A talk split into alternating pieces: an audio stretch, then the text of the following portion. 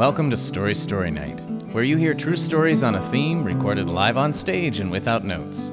I'm your host, Jody Eichelberger. On this podcast, we are rolling with the times. It's the Slam from our 10th anniversary flagship season, The Decades, held on February 25th, 2020 at Jump, our all ages venue in downtown Boise. During the Slam, we randomly drew names and the select few relived their stories inspired by the theme Zero Zeros. Let the good times roll. It's story time. Please welcome to our stage Isaac Parado? Prado? Isaac Prado? Oh, okay.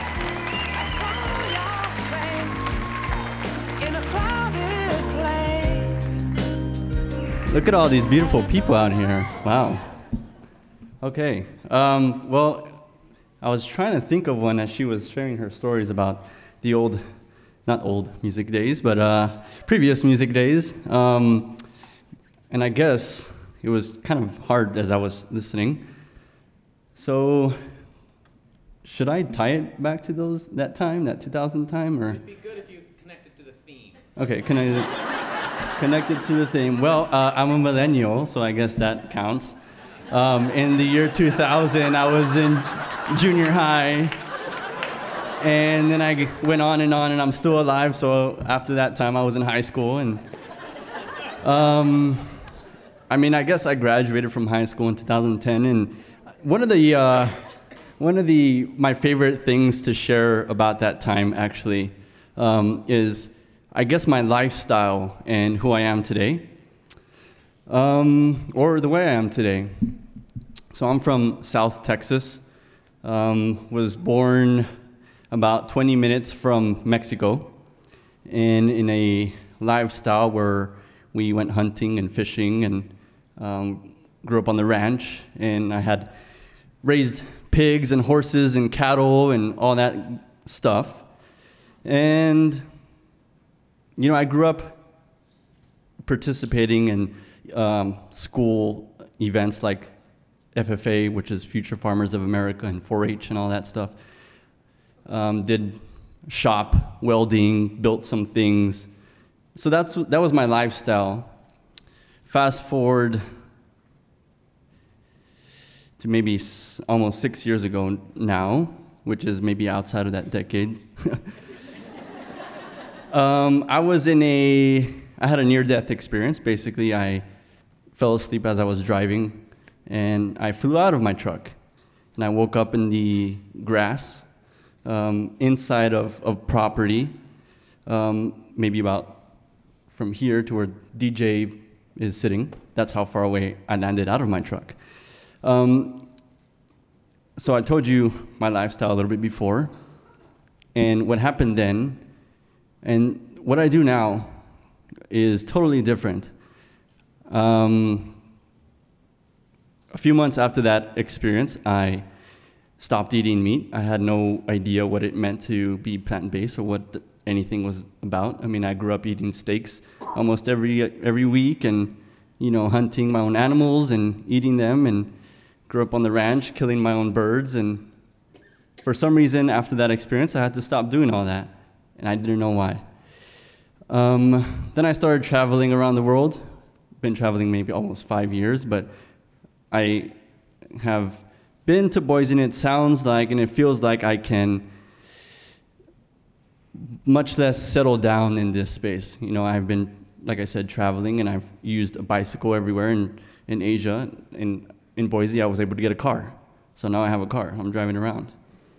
But I guess the the whole transition of my life being born in a place where you know you cannot choose where you're born you don't you, you cannot choose who your parents get to be and or the culture or part of the world you get you get to be born in.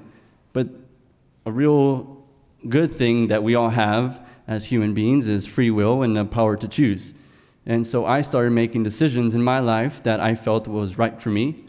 So i left my job, traveled to China, lived in China for a year, lived in Vietnam for about a year, and I started getting into uh, yoga and meditation, and I started doing that uh, for the last five years. So now, these boots you see are uh, faux leather, so I don't use any of that stuff anymore. Um, we went to Fork er, just before this, and luckily they had some food that we can eat.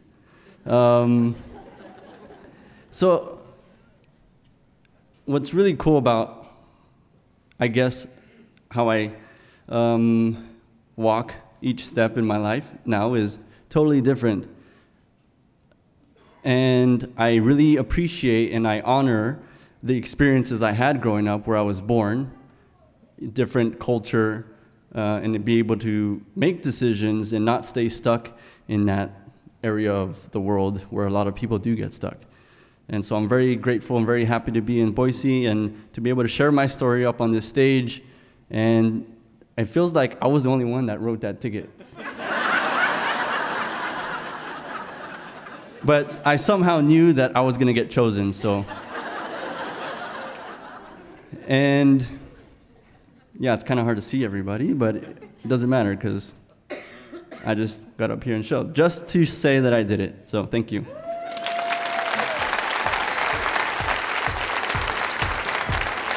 Our next slammer is Cassie Florentine.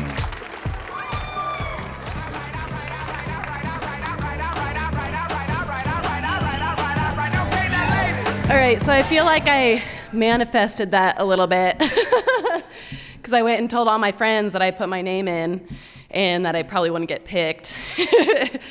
um, so that last story had me thinking about uh, me as a woman in this world. And in 1993, I was not born yet. um, I was born in 1995. So um, thank you to all the women who fought for me and my voice today. Um, but needless to say, I grew up in a bubble. I grew up in Fort Collins, Colorado, which is about an hour outside of Denver, for anybody who knows. And yeah, I see some fists. Woo! CSU. Um, that's where I was born and raised. Um, and I really knew nothing about gender or race inequality. Um, and that was mostly because we had no race difference. I had one black friend in elementary school, and he was my one black friend all through high school. And I thought the world is perfect. We get along so great. Why are we talking about these issues? And as I got older and into college and out of college, I realized how wrong that was. And um, specifically talking about being a woman, um, I've noticed the older I've gotten how kind of naive um, my bubble was. And I'm going to talk a little bit about um, a recent experience that happened to me, and um, I'll try to keep it light. Um, but I was playing soccer, which I've played um, my whole life. I love soccer, I'm very competitive. And I am very out of shape now. As a 25 year old, I have definitely lacked. you all are laughing, but I'm still experiencing it. I'm drinking a lot and not running, so it's hard to play soccer. yeah. And um, I actually have the trait for sickle cell anemia, which um, is a disease that's rare in that if you are a carrier, you show half of the symptoms. And so, what that means is that half of my red blood cells, um, the thing that carry oxygen through your body, are actually a sickle cell shape. It's a little moon, which means that it does not carry the oxygen. and therefore, um, I make one sprint and I die. or um, I walk and talk on the phone and I'm out of breath. Um, just little things like that. And um, the more research they do now, um, the more um, colleges are not letting athletes who have the trait um, actually play sports because it's so dangerous. Um, so that's a little background. So um, I was playing indoor soccer, played like 10 minutes, and I'm literally dying. And so um, I'm not sure that most of you really understand what that looks like. So I'm going to do a little bit of a demonstration, and that looks something like this.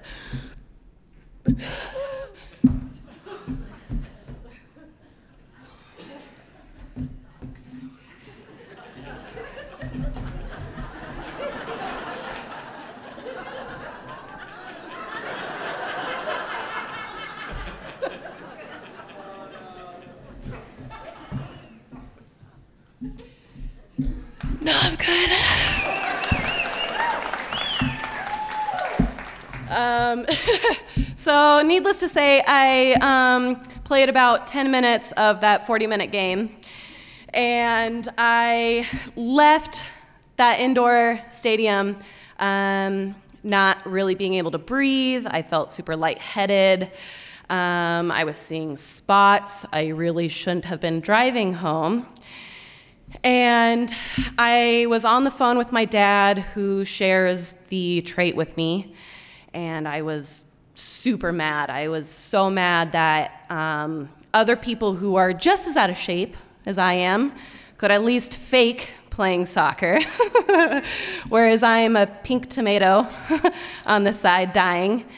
And um, just really upset, um, venting, venting. I, I had pulled into our apartment complex and um, still on the phone venting. It's about mm, 10 o'clock because some, for some reason, as adults, we have sports at 8 o'clock at night. I don't know why we do that because I'm trying to be in bed.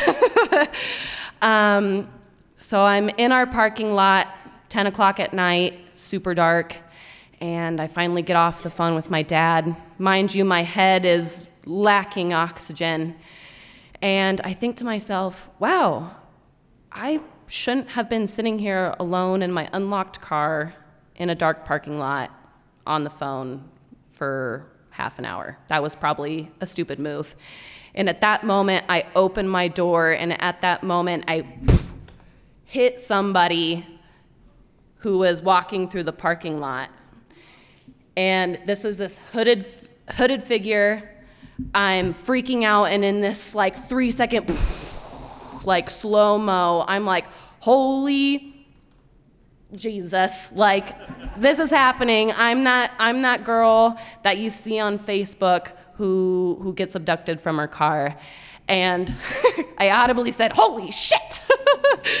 and the guy was like, "Oh my god." Like we did like a both we were freaked each other out.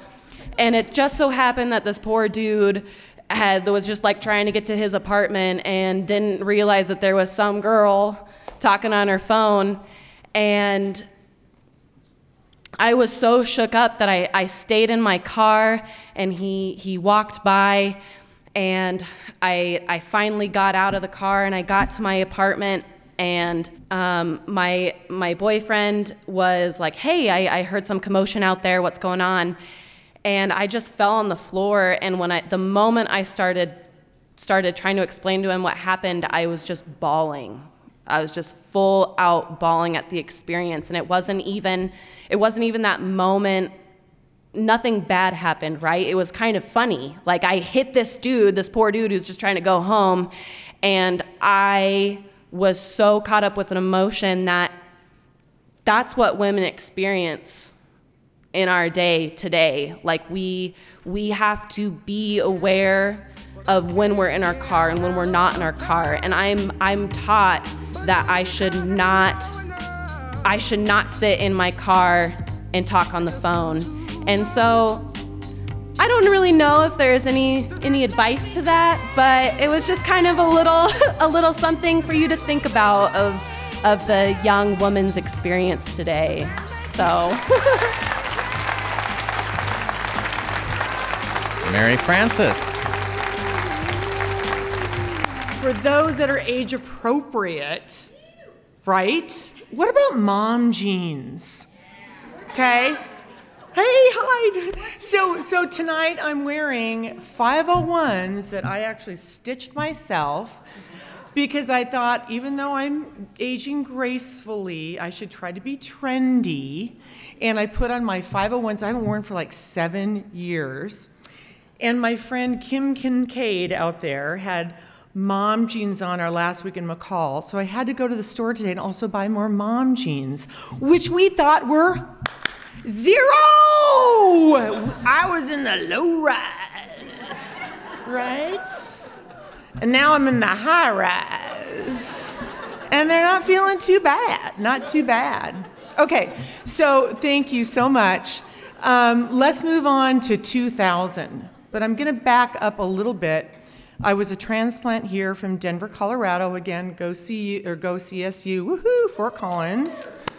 Um, and I moved here, corporate world with General Electric, which was not a part of my corporate plan because I have a degree in fine art and I have a degree in graphic arts. So I was going to be the stay at home mom and build up this generation of artists and all this creativity. And I ended up with General Electric under Jack Welch, basically the most militant of all CEOs of all times. So, you know, my, my 401 was pretty good. Um, and I got a promotion. However, um, this is 1997.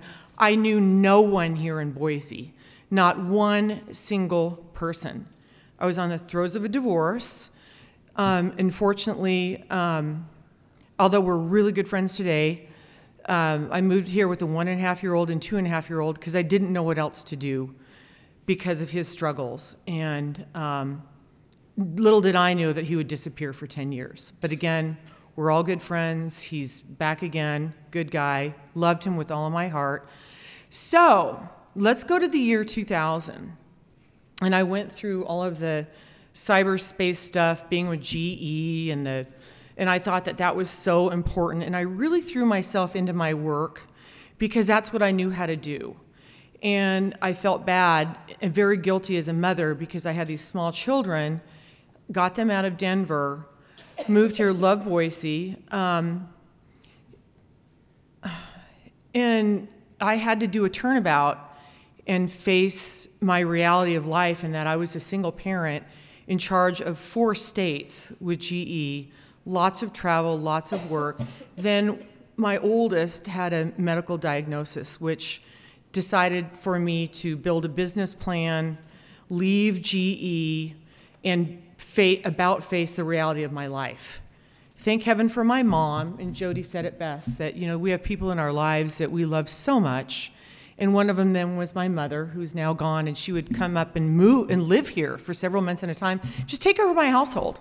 I had a company car, she had the other car, took the kids, you know, on and on and on and on. So let me fast forward to the year 2000 and let's laugh before we leave tonight, because this is a good story about zero. So my oldest that had had this diagnosis was very very shy very sensitive to light sound etc so i left the corporate world lots of money lots of money and um, downsized and i became an art teacher at school and then i could go to ot pt speech therapy and be with my son because i did an about face to, to be that mom like finally be that mom now, this son, and I won't say his name because he would kill me if I said his name, who's amazing. He's 25 right now, gorgeous, handsome, lived in Europe, international degree in finance. Uh, he's, he's doing great in life. And I'm so happy to have made the right choices. And um, so, it's picture day. We all know how important picture day is, right? Got the hair just right, and the clothing just right. Spend all these times on your kid. Well, so this son loved Hawaiian Tommy Bahama shirts with the wood buttons. So every year he had it buttoned up to here, and he had his hair perfect. And I put him on the bus, and of course I'd see see him or his sister at, maybe at school. I was again teaching, so I could be around. And so we get back from school, and he will not look at me. Yeah, get him off the bus, and his head is down. He's got it back. I said, "Son," because I can't say his name. Are you okay? Fine, mom, fine, mom. He's so shy, I'm thinking, did he get beat up? I'm like, what happened? What is wrong with him? This is really a bad day with his diagnosis. Something's wrong, something's wrong. So I let it go and I let it go. Well, a few hours pass and, and homework's done and dinner's ready. He's managed to like get around me and not be around me.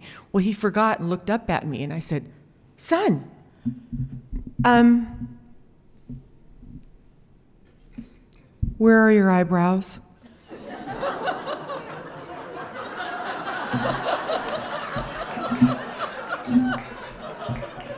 And then, of course, I don't know. And I said, No. That's when the more of the visions came. He got beat up, something happened, what happened? Long story short, he kept denying it. Then it was the bottom lip quiver. I don't know. I don't know. Ultimately, I went into my bathroom. I found my 2000 Bic pink shaver, razor, and said, Oh, here's your eyebrows. All of them. All of them. I saved them in a Ziploc bag. Still have them, but I do want to say one thing before I go and leave it on a high note. We are 20 years ahead. It's 2020. We still have some zeros in there. So I know for me, being in my tenure, going through family deaths, friends' deaths, cancer, our children's heartaches, et cetera, et cetera. So for 2020, let's all have clear vision. Stay focused on what you want and where your heart is, and turn your 1.0, because I'm turning Mary 1.0 into 2.0. All right? And don't shave your eyebrows. It's gonna be Carly. Hi. So I'm I'm Carly. That's he called my name and I came up. Um, so I I texted my friend Tammy yesterday, my really good friend Tammy, and I said, "Do you want to go to Story Story Night?" She's like, "What's that?" And I was like, "Oh." Yeah, just right. She's like, oh my gosh, Gemma. Gemma got dead says feature story. I was like, so it's Buffy Maine. and you were amazing too. So I was sitting next to her, and they, Jody did the intro, and Jody's awesome too, right? Um, and I told her about the story slam, and she's like, "What's that?" And I was like, "You put your name in, and like you can like get up and talk for like five minutes, only five, only only five minutes." And and she's like, "You should do it." That's Tam. That's my best Tammy impression. you should do it, Carly. You should do it. And I was like, you know, only if I'm inspired. Like I, w- I actually story slammed once several several years ago, pre-kid, and it was like at the VAC, and it was kind of dirty. I won't go there tonight. Okay. But I didn't like. I, I mean, I was very. Ins- but the thing is, I, the, the reason I'm up here is that I was inspired by every story. So I was inspired. First of all, I was born in 1980, so the aughts, like it's so easy to know how old I am. Yeah. Like I turned I turned 40 this year. Yeah. yeah. Thank you. Spanks are great. Okay.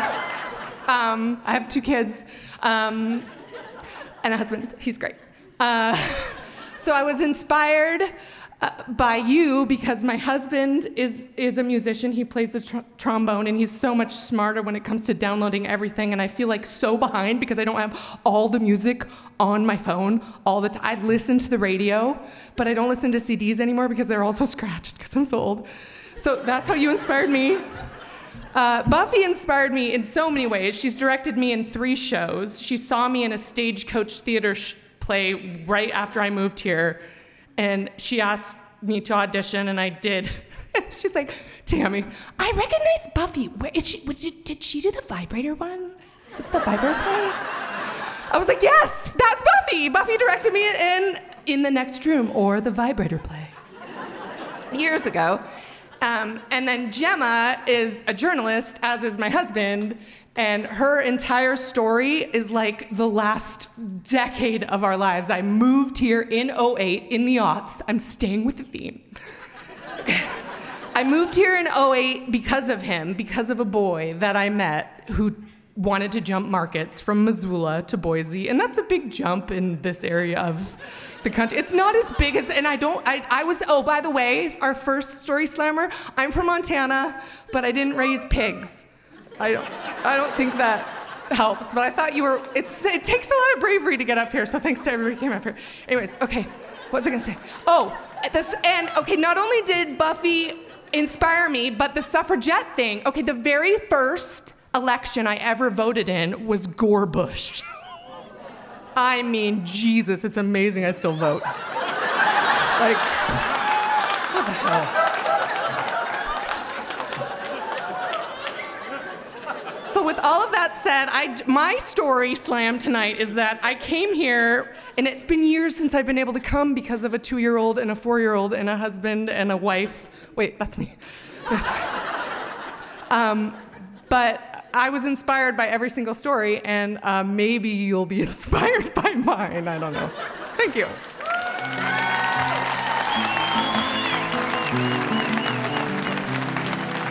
Thank you for listening. Story Story Night receives support from the Boise Arts and History Department and is funded in part by the Idaho Commission on the Arts and the National Endowment for the Arts. Thank you to our media sponsors, Boise State Public Radio and Radio Boise, our season sponsor, Pettit Realty Group, and our show sponsor, the Idaho Writers Guild. Podcast production is by Stephen Baldessari. Our theme song was composed by Dan Costello, and our musical guest was DJ K. Chef. Support this storied program, get tickets to our live show, and stay tuned at www.storystorynight.org. I'm Jody Eichelberger. Thanks for being a part of our story.